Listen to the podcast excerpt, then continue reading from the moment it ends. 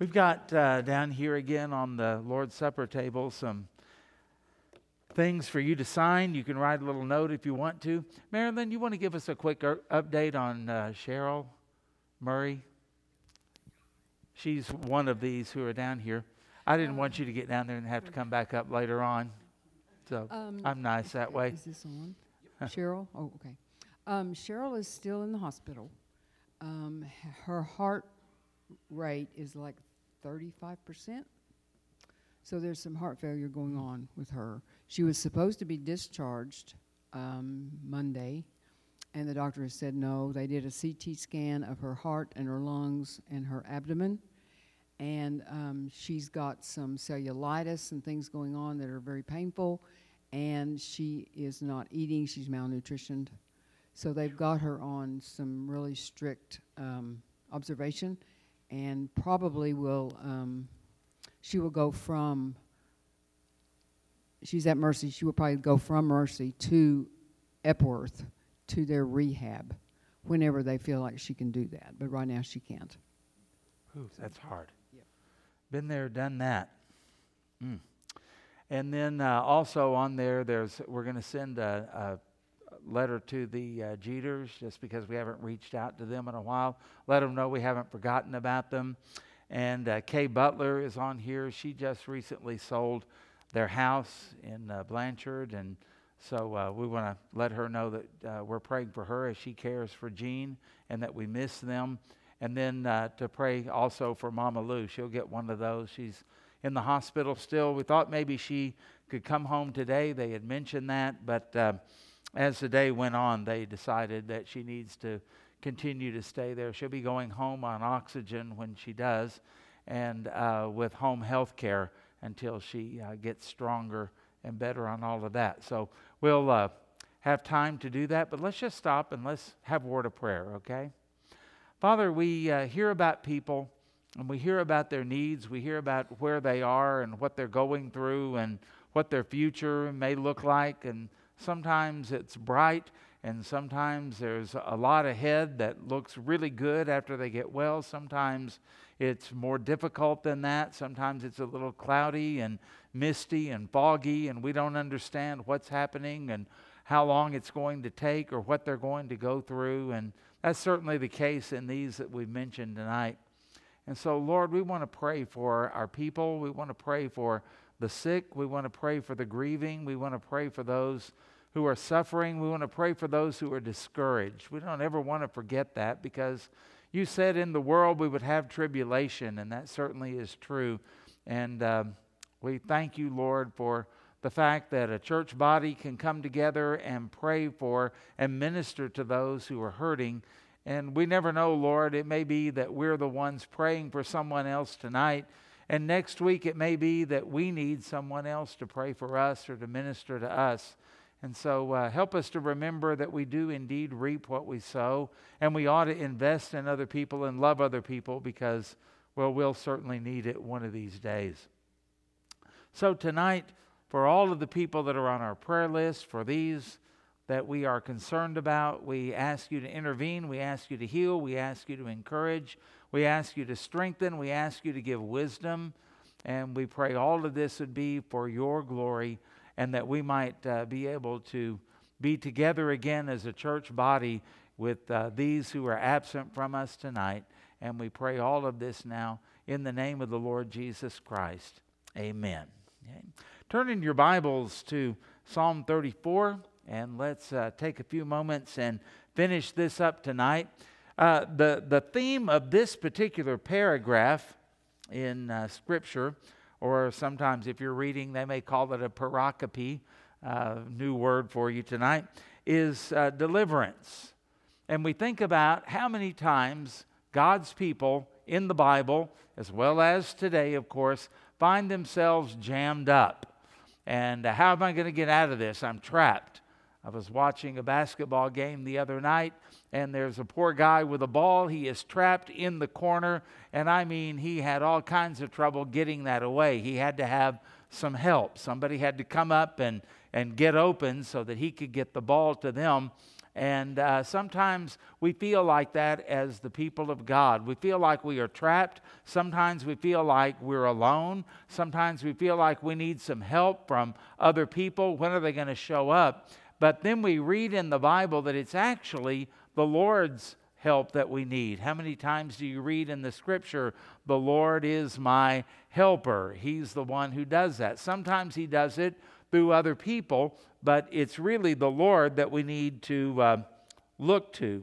And so we think about this as uh, David tells us here that, um, well, let's just read it together Psalm 34, and we'll look at 19 through 22. And it says uh, an encouraging word here Many are the afflictions of the righteous.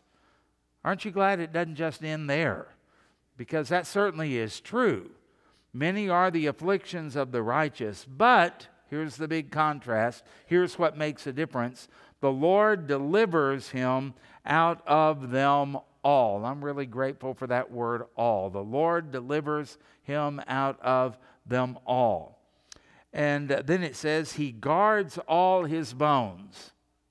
Well, that's weird, isn't it?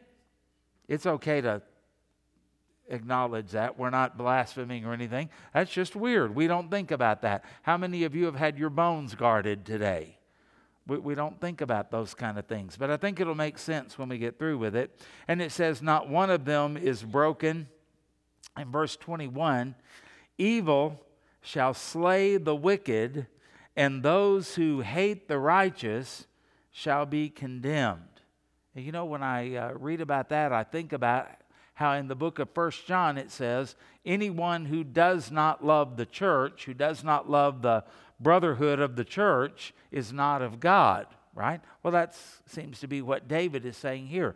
Um, didn't realize that was so strongly stated in the Old Testament, but it is there in verse 21. But then in verse 22, another, we're going to end on an encouraging note. The Lord redeems the soul of his servants and none of those who trust in him shall be condemned. Well, I didn't know eternal security was taught in the Old Testament. Did you? And yet there it is, right there. None of those who trust in him shall be condemned. I'm really glad for that because if you can lose your salvation, that means you trust the Lord one day and then later on you don't trust him and you go to hell. That means that somebody who trusted the Lord is condemned. And the Bible says that's not going to happen. So, there again is a, a, good word. So, whenever you're talking to somebody who believes they can lose their salvation, now you can remember Psalm 34 22 as a verse, even out of the Old Testament, to go along with some of your New Testament verses that uh, remind us that we are secure for eternity in Christ. So, in other words, David was a Baptist. You didn't know that, did you? That David was a Baptist. Okay? Well, what are we going to learn from this tonight? Number one, here's something that uh, uh, is good. The promise to God's people goes both ways in this life. Okay? The promise to God's people goes both ways. We tend to think of promises as being uh, entirely positive. There's a promise. I'm going to claim this promise. I'm standing on the promises of God. Well, God promises some things that are not all that great. And in fact, He promises hell for those who don't know the Lord. That is a promise, and nobody's going to have to claim that promise. God just keeps His promises, whether you realize it or not. And uh, even for us, sometimes, the promises are not in this life let me qualify, in this life, they're not entirely uh, yippee or hip hip hooray or anything like that. Because you notice the very first thing that we are promised in here is that we are going to suffer afflictions. Many are the afflictions of the righteous. But then he uh, gives us a word here that kind of encourages us, but the Lord delivers him out of them all. Now, I want you to kind of note the wording many afflictions. Now, that gives me the idea that afflictions are not abnormal in our lives. It's not like that if I trust Christ, then, oh, every once in a while I may have a little problem. I may have a little glitch. I may have something that goes wrong. But most of the time, it's just, you know, hunky dory. Everything is great. And yet, David says here, many afflictions. Now, that tells us it's normal to have trouble. We're fallen creatures in a fallen world, surrounded by other fallen creatures who are not redeemed. What do you think is going to happen in that situation? Many are the afflictions of the righteous. Now, he makes it clear here of the righteous, so we don't just sit and go, well, if you're lost, you do all these bad things. Boy, you're going to have a lot of things happening to you. Sometimes the righteous actually suffer, and I would take that to mean through no fault of their own, kind of like Job. A perfect and upright man is what he is described as by the Lord in Job chapter 1, and yet all of that came upon him. And so we need to remember those things. Peter, in his epistle, tells us that sometimes we suffer according to the will of God. And God has various reasons for that. It may be to uh, get our attention, it may be to correct something that's wrong in our life, it may be the result of sin, uh, but it doesn't have to be. Uh, it could be simply because we are going to be an example to somebody else. It could be because we are going to be called along somebody else to walk them through it. And it's hard to walk somebody through a valley you haven't been through. But when you go through those things and you suffer and go through the trials, you become all of a sudden an expert. You become a counselor. You become an encourager. You become uh, somebody with a PhD in suffering, and you're able to help somebody else through that. And so even the righteous will go through that. And then it gives us that contrast, but the Lord delivers him out of them all. Out of them all. The Lord delivers them out of them all. Uh, now, if we're not careful, we may jump to what we would like for that to say, but uh, we need to think about it like this. I thought about in the book of Acts in Acts chapter 12, verses 1 through 3. Now, everything's going great so far in the church.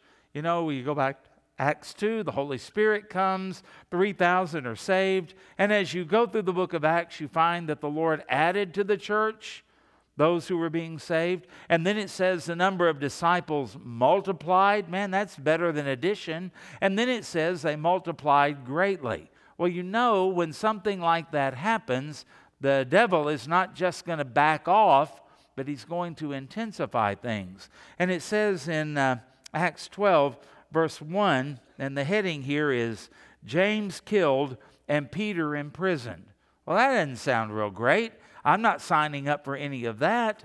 And yet, that's exactly what happened here. And it says in verse 1 about the time Herod the king uh, laid violent hands on some who belong to the church. Not everybody, but some. And they go after the leaders, of course.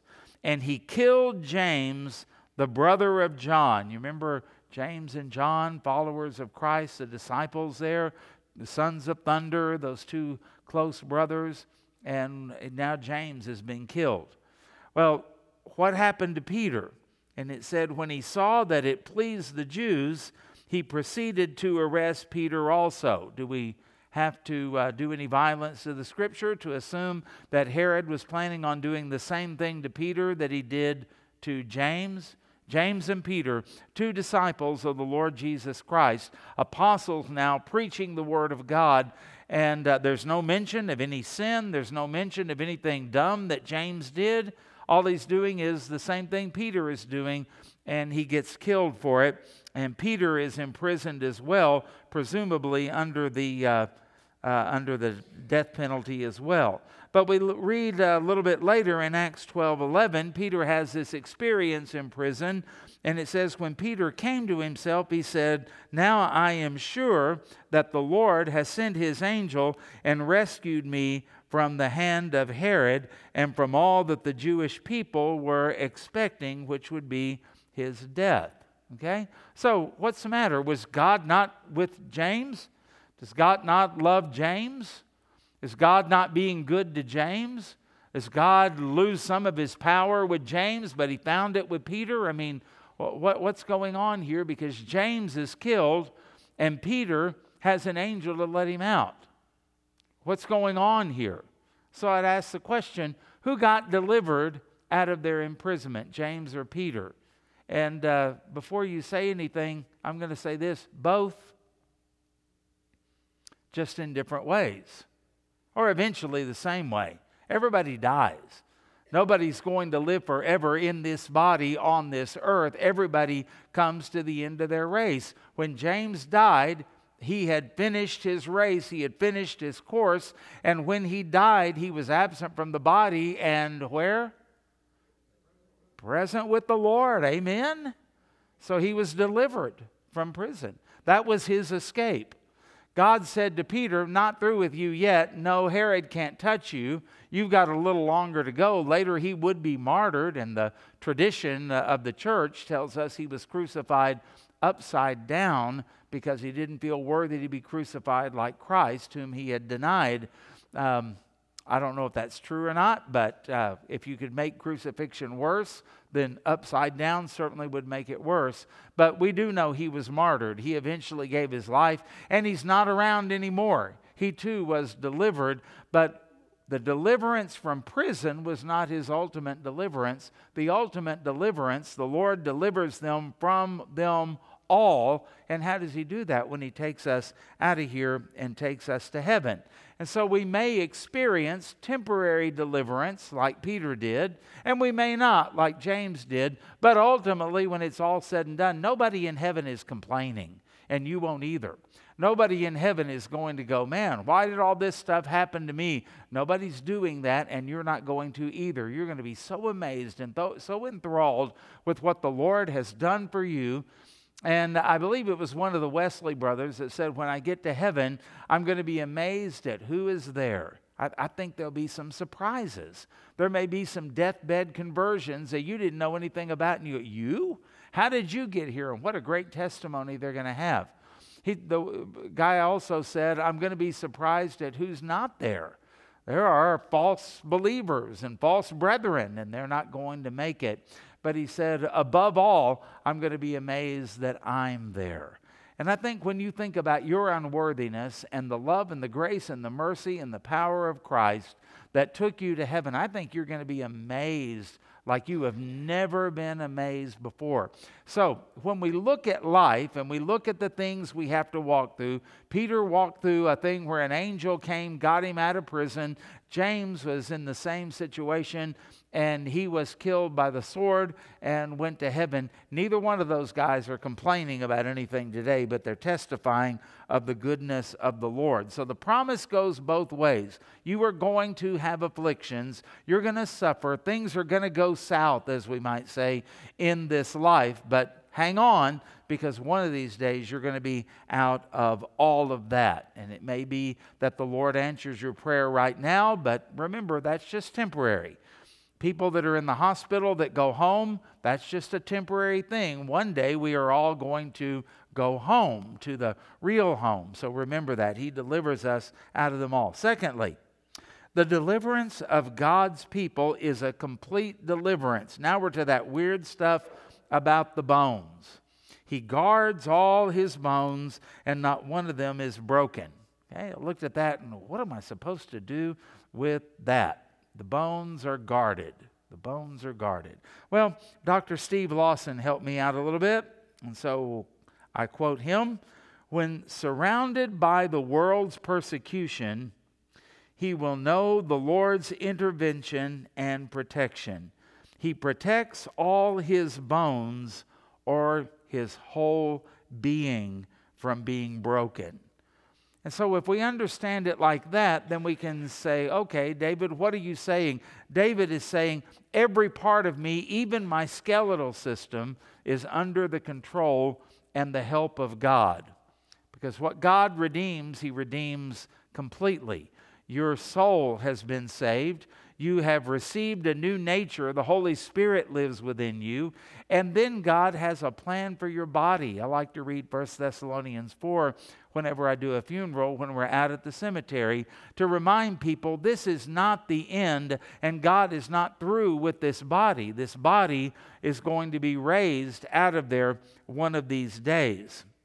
I thought about an Old Testament story. You remember Joseph, not uh, Jesus' adopted father, the one way back in Genesis, the one who was sold into slavery by his brothers, and the one who became the prime minister, I suppose we would say, of Egypt. Well, even Joseph died. And in Genesis um, 50, verse 26, it says So Joseph died, being 110 years old.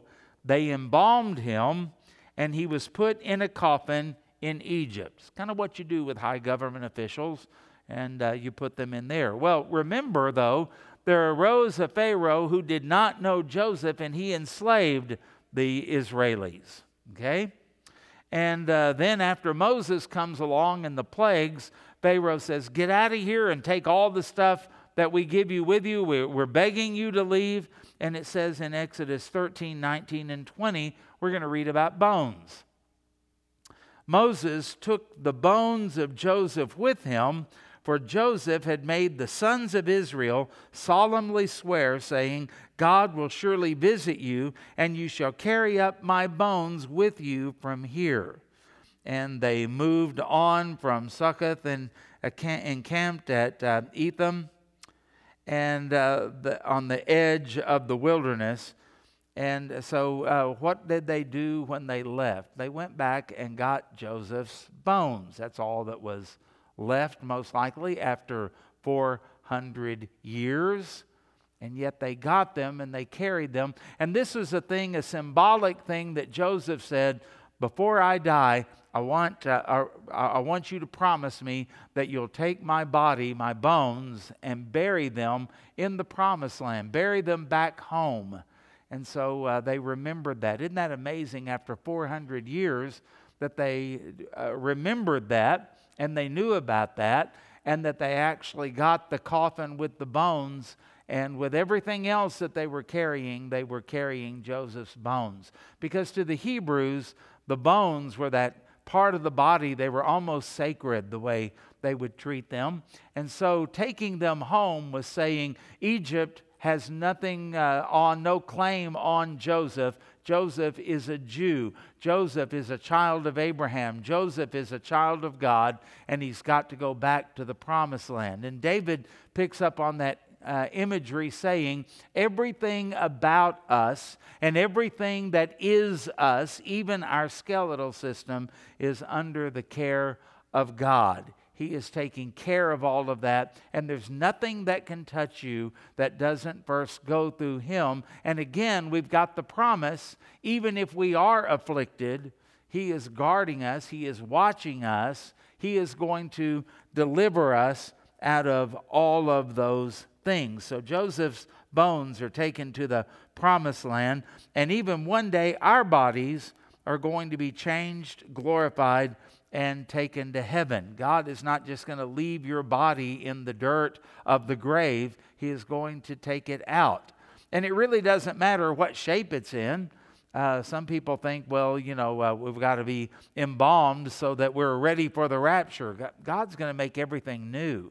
And people that are killed in war, people that are burned, people that are uh, I don't know, you can think of all kinds of gruesome things tortured, dismembered, buried in mass graves, whatever it may be through persecution. It's not going to matter because the Lord is going to take care of all of that and put it back together.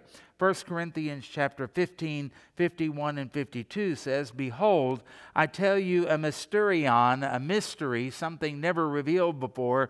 We shall not all sleep, but we shall all be changed in a moment in the twinkling of an eye at the last trumpet. For the trumpet will sound, and the dead will be raised. How are they going to be raised? Imperishable, and we shall all be changed. And so there's a, there's a promise for you. And so that idea about the bones and about the body and everything, God has plans even for this body that Paul said, outwardly we are perishing, but inwardly we're being renewed day by day. Well, that's a wonderful thing But don't think that that means the body doesn't matter. This body He made for you, this body you have inhabited, will one day be reunited with your soul and your spirit. And it's going to be a glorified body like Jesus' body. And it's going to be, as we read there, an imperishable body. It will never get sick. It'll never fail. It'll never get old. It will never die. It will never uh, be corrupted. It will never uh, decay or anything like that. So that's what that reference about the bones is talking about the Lord taking care of all of us, even this mortal body. Number three, there will also be a day of justice. It says, Evil shall slay the wicked, and those who hate the righteous will be condemned. So when it says that evil will slay the wicked. What is that talking about? I think we can go a couple of ways here uh, to understand that. Sometimes when we think about evil will slay the wicked, maybe it means, and a lot of commentators I looked at think this, that what the evil people of this world do, it's going to come back on them like a tsunami. They're going to get what they have coming and the worse they've been, the worse it's going to be for them. I do think that there are degrees of punishment even in hell.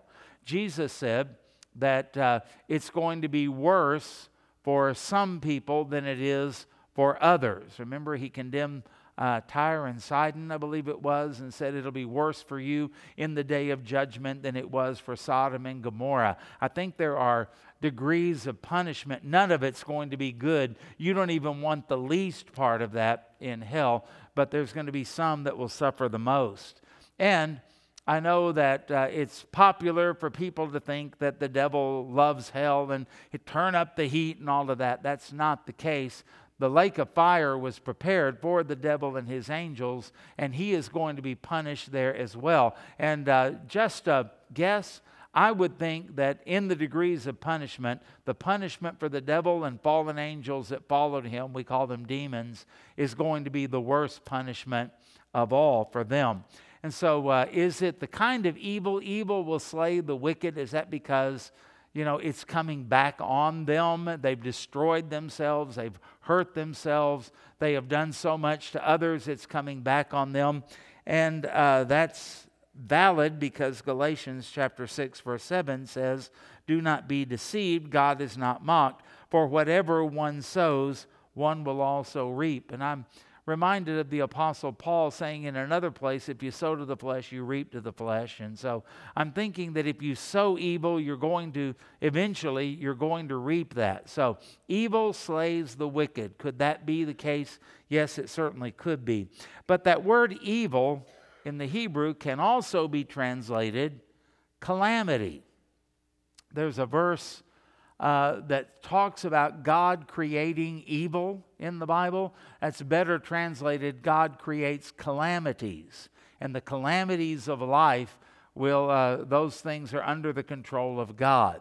Now, when we take this word and if we were to say, calamity shall slay the wicked, then maybe we're thinking about something else. The definition of calamity is an event causing great and often sudden damage or distress.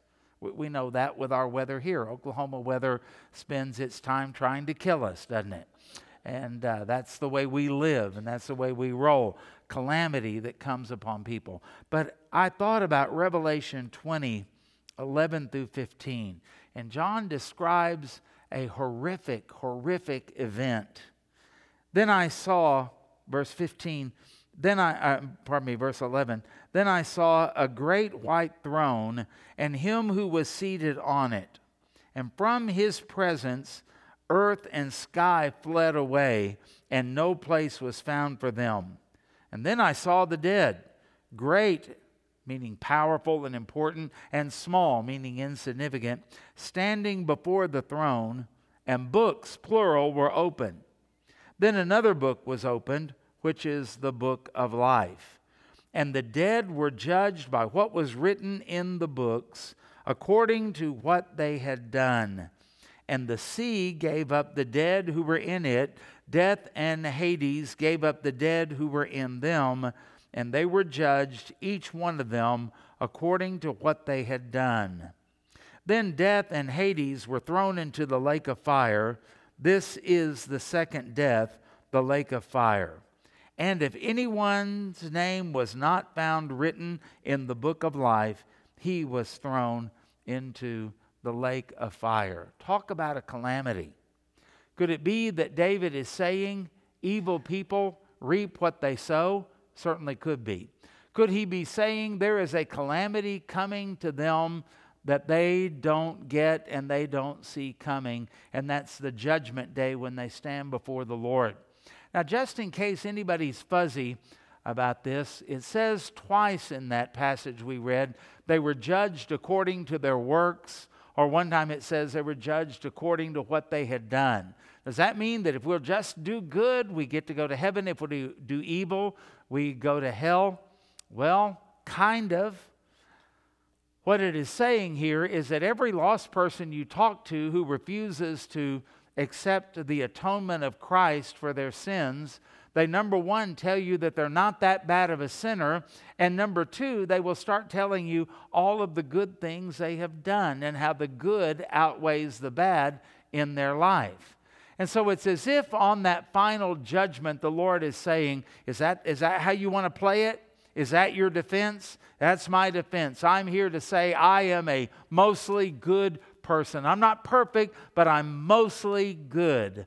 And they're going to open up books to show what their works were and to show them that the good does not outweigh the bad in their life and to show them that even the quote unquote good things they've done have been tainted by sin and to show them that you need perfect righteousness, and the perfect righteousness is only found in the righteousness of Christ. He is the spotless Lamb who died in our place, took away our sins, and then gave us his righteousness, so that the good things that we do are done by the Spirit of God working through us. It's the power of Christ in us. It's for the glory of God. It's not for self glory or because we get a warm, fuzzy feeling or because we want to enhance our business. We do it for the glory of God. Let your light so shine before men that they may see your good works, your good works. You do them, but they glorify your Father in heaven because He's the one who enabled you to do so, and you're doing it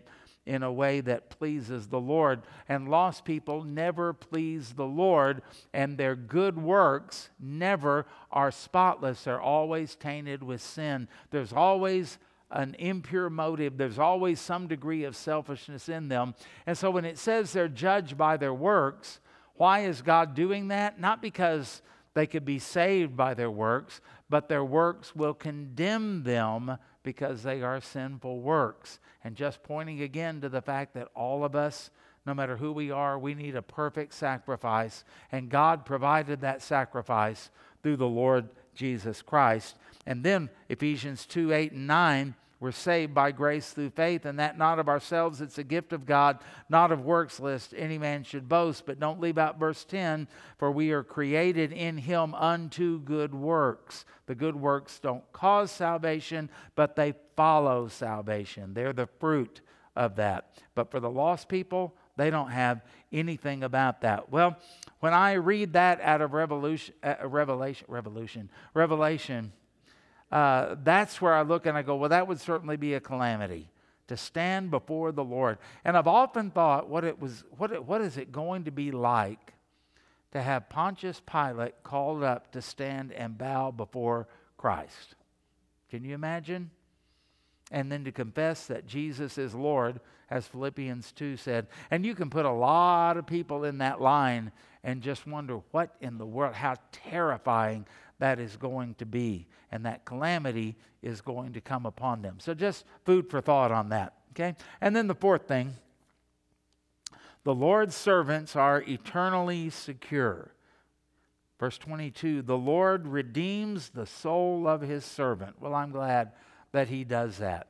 We are servants of the Lord. We are those who are submitted to him and we follow him. Oh, and then there's an and there. And none of those who trust him shall be condemned. None of those who trust him shall be condemned. And so uh, we look at that and we find that David is saying, You can rest in the Lord. Now, David was not always at the top of his game.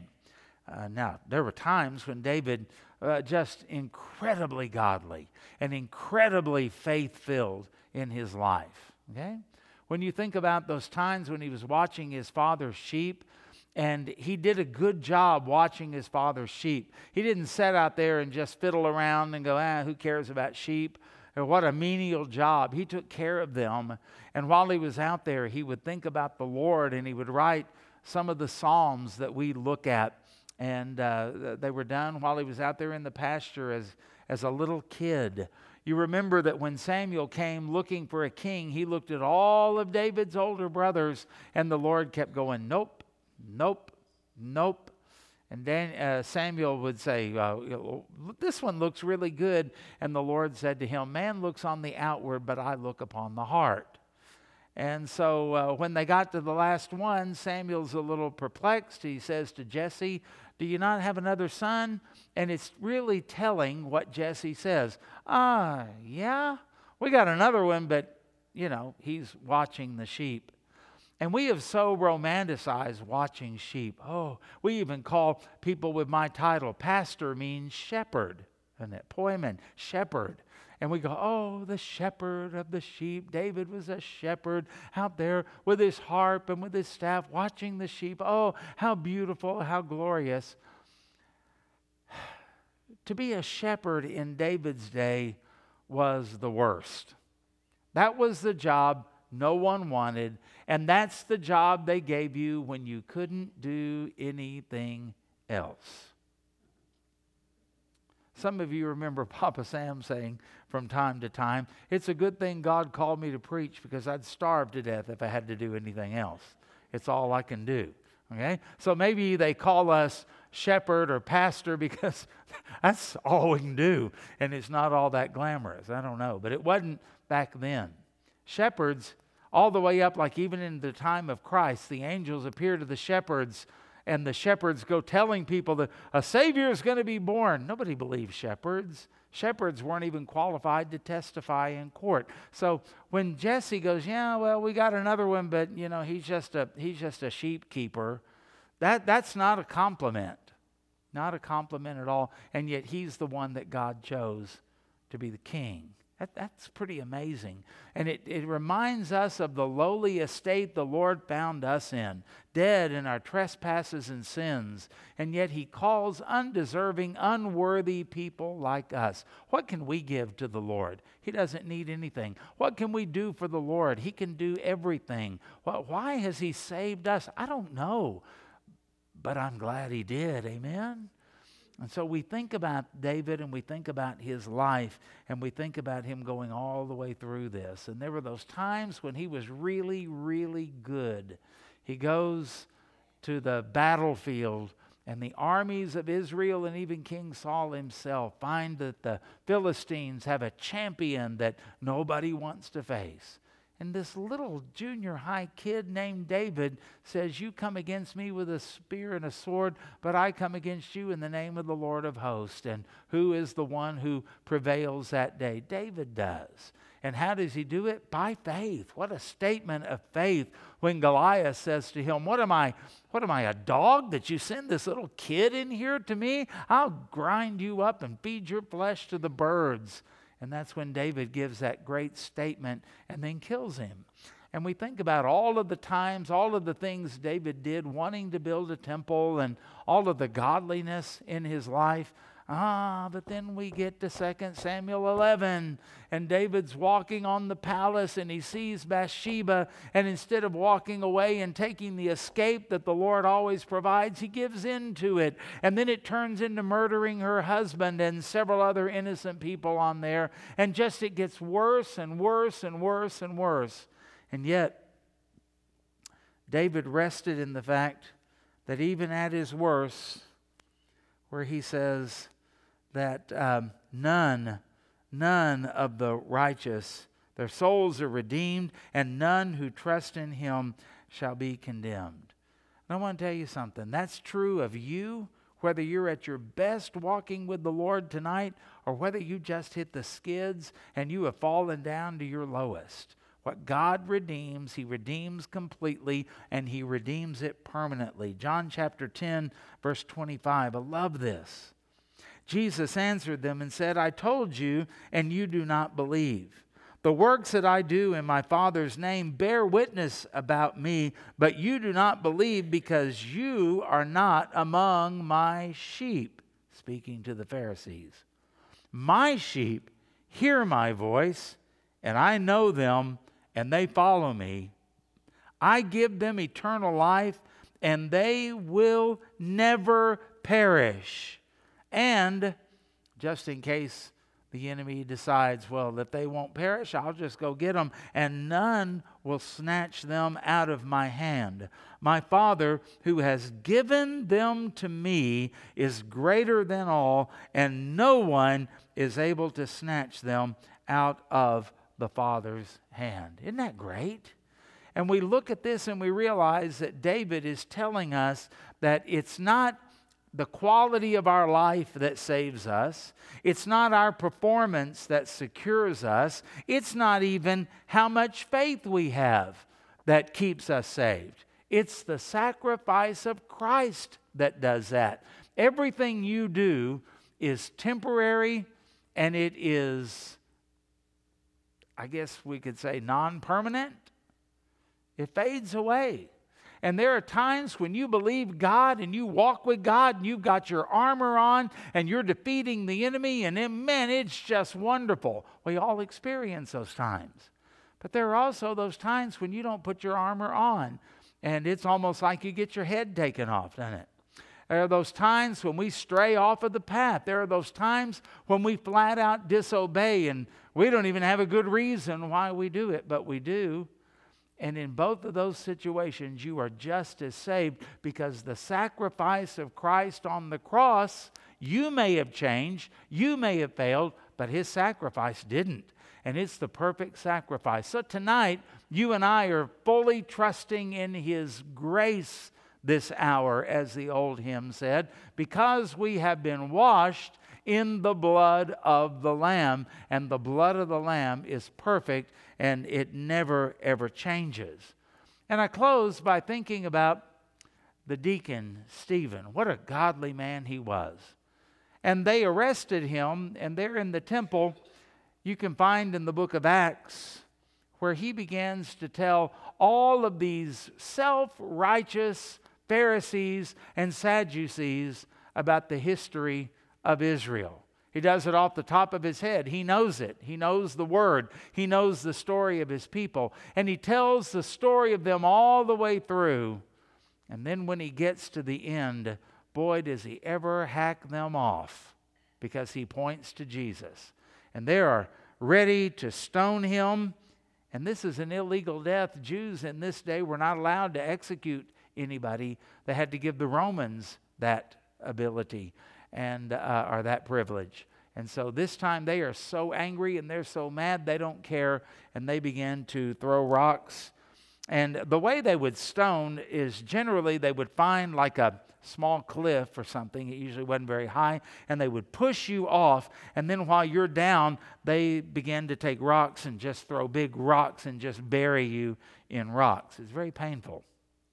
And that's what they're going to do with Stephen. But something happens in Acts chapter 7 54. Now, when they heard these things, they were enraged and they ground their teeth at him. But he, full of the Holy Spirit, gazed into heaven. Look at this. And saw the glory of God and Jesus standing at the right hand of God. You say, oh, isn't that a nice story? Yeah, but something intrigues me. Everything else I read about Jesus at the right hand of God, what is he doing?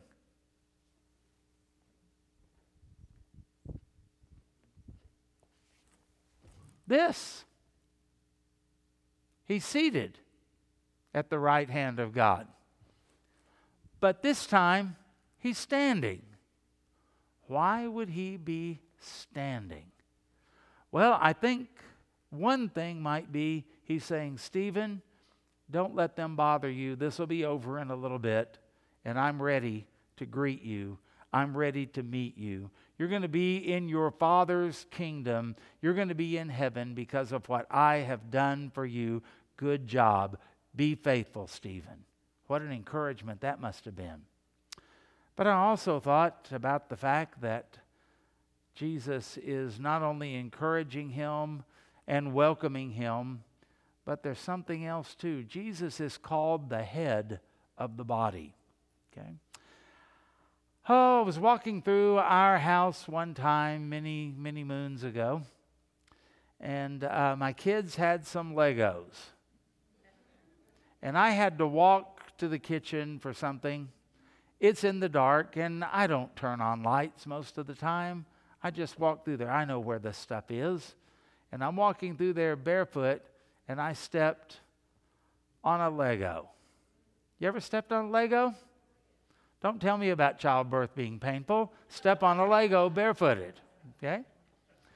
And when I did that, you know what happened? It was amazing. My body, my hands started laughing and say, Stupid feet. And my eyes start going, Well, if you'd turned on a light, this wouldn't have happened. And all that. Did that, is that what happened? Did my complete body start making fun of my feet because they hurt? No. In fact, what happened is without even realizing it, my brain went crazy and all of the nerves, you know, were feeling the pain and everything. My hands, you know, grabbed my foot and I danced around in there and all of that kind of stuff is going on. My entire body reacted to a little dumb thing like stepping on a Lego. You know what I thought of? Every time a rock hit Stephen, it was hitting the body and the head of the church was reacting to the pain. You remember when Saul of Tarsus was saved in Acts chapter 9? And Jesus says to him, Saul, Saul, why are you persecuting me? Well, Saul had never laid a hand on Jesus, but if you lay a hand on the body, the head reacts. That's the same thing that is true for you today. Many are the afflictions of the righteous. Yeah, you're going to go through it. And every time it comes, Jesus is aware of it because he is the head of the body, the church. And you are saved by him and you are kept by him. You are secure in him and he loves you with an everlasting love. And all who trust in him will go to heaven, and none, he says, will be condemned. Praise the Lord for his grace. And all God's people said, Amen. Amen. Father, we thank you that this reminds us tonight of how good you are and how secure we are in Christ and how every part of our life is planned where we're going to experience victory and we're all going to be made like Christ according to Romans 8:29. Thank you for that. We're sorry that we're so stubborn and we apologize for being so resistant and rebellious and trying to go our own way. We're still like that Isaiah sheep that uh, goes astray. We're still like that lost sheep that kind of goes off on its own that's in the Gospel of Luke, but you always find us, you always bring us back, and you will bring us home. Tis grace hath brought me safe thus far, and grace will lead me home. Thank you for that, Lord. Bless these folks who are here tonight, and thank you for them. Thank you for their prayers. Thank you for their love. Thank you for their faithfulness. Bless them tonight. And thank you, Lord Jesus, that you also are the one who is perfectly faithful to us. To God be the glory. In Jesus' name we pray. Amen.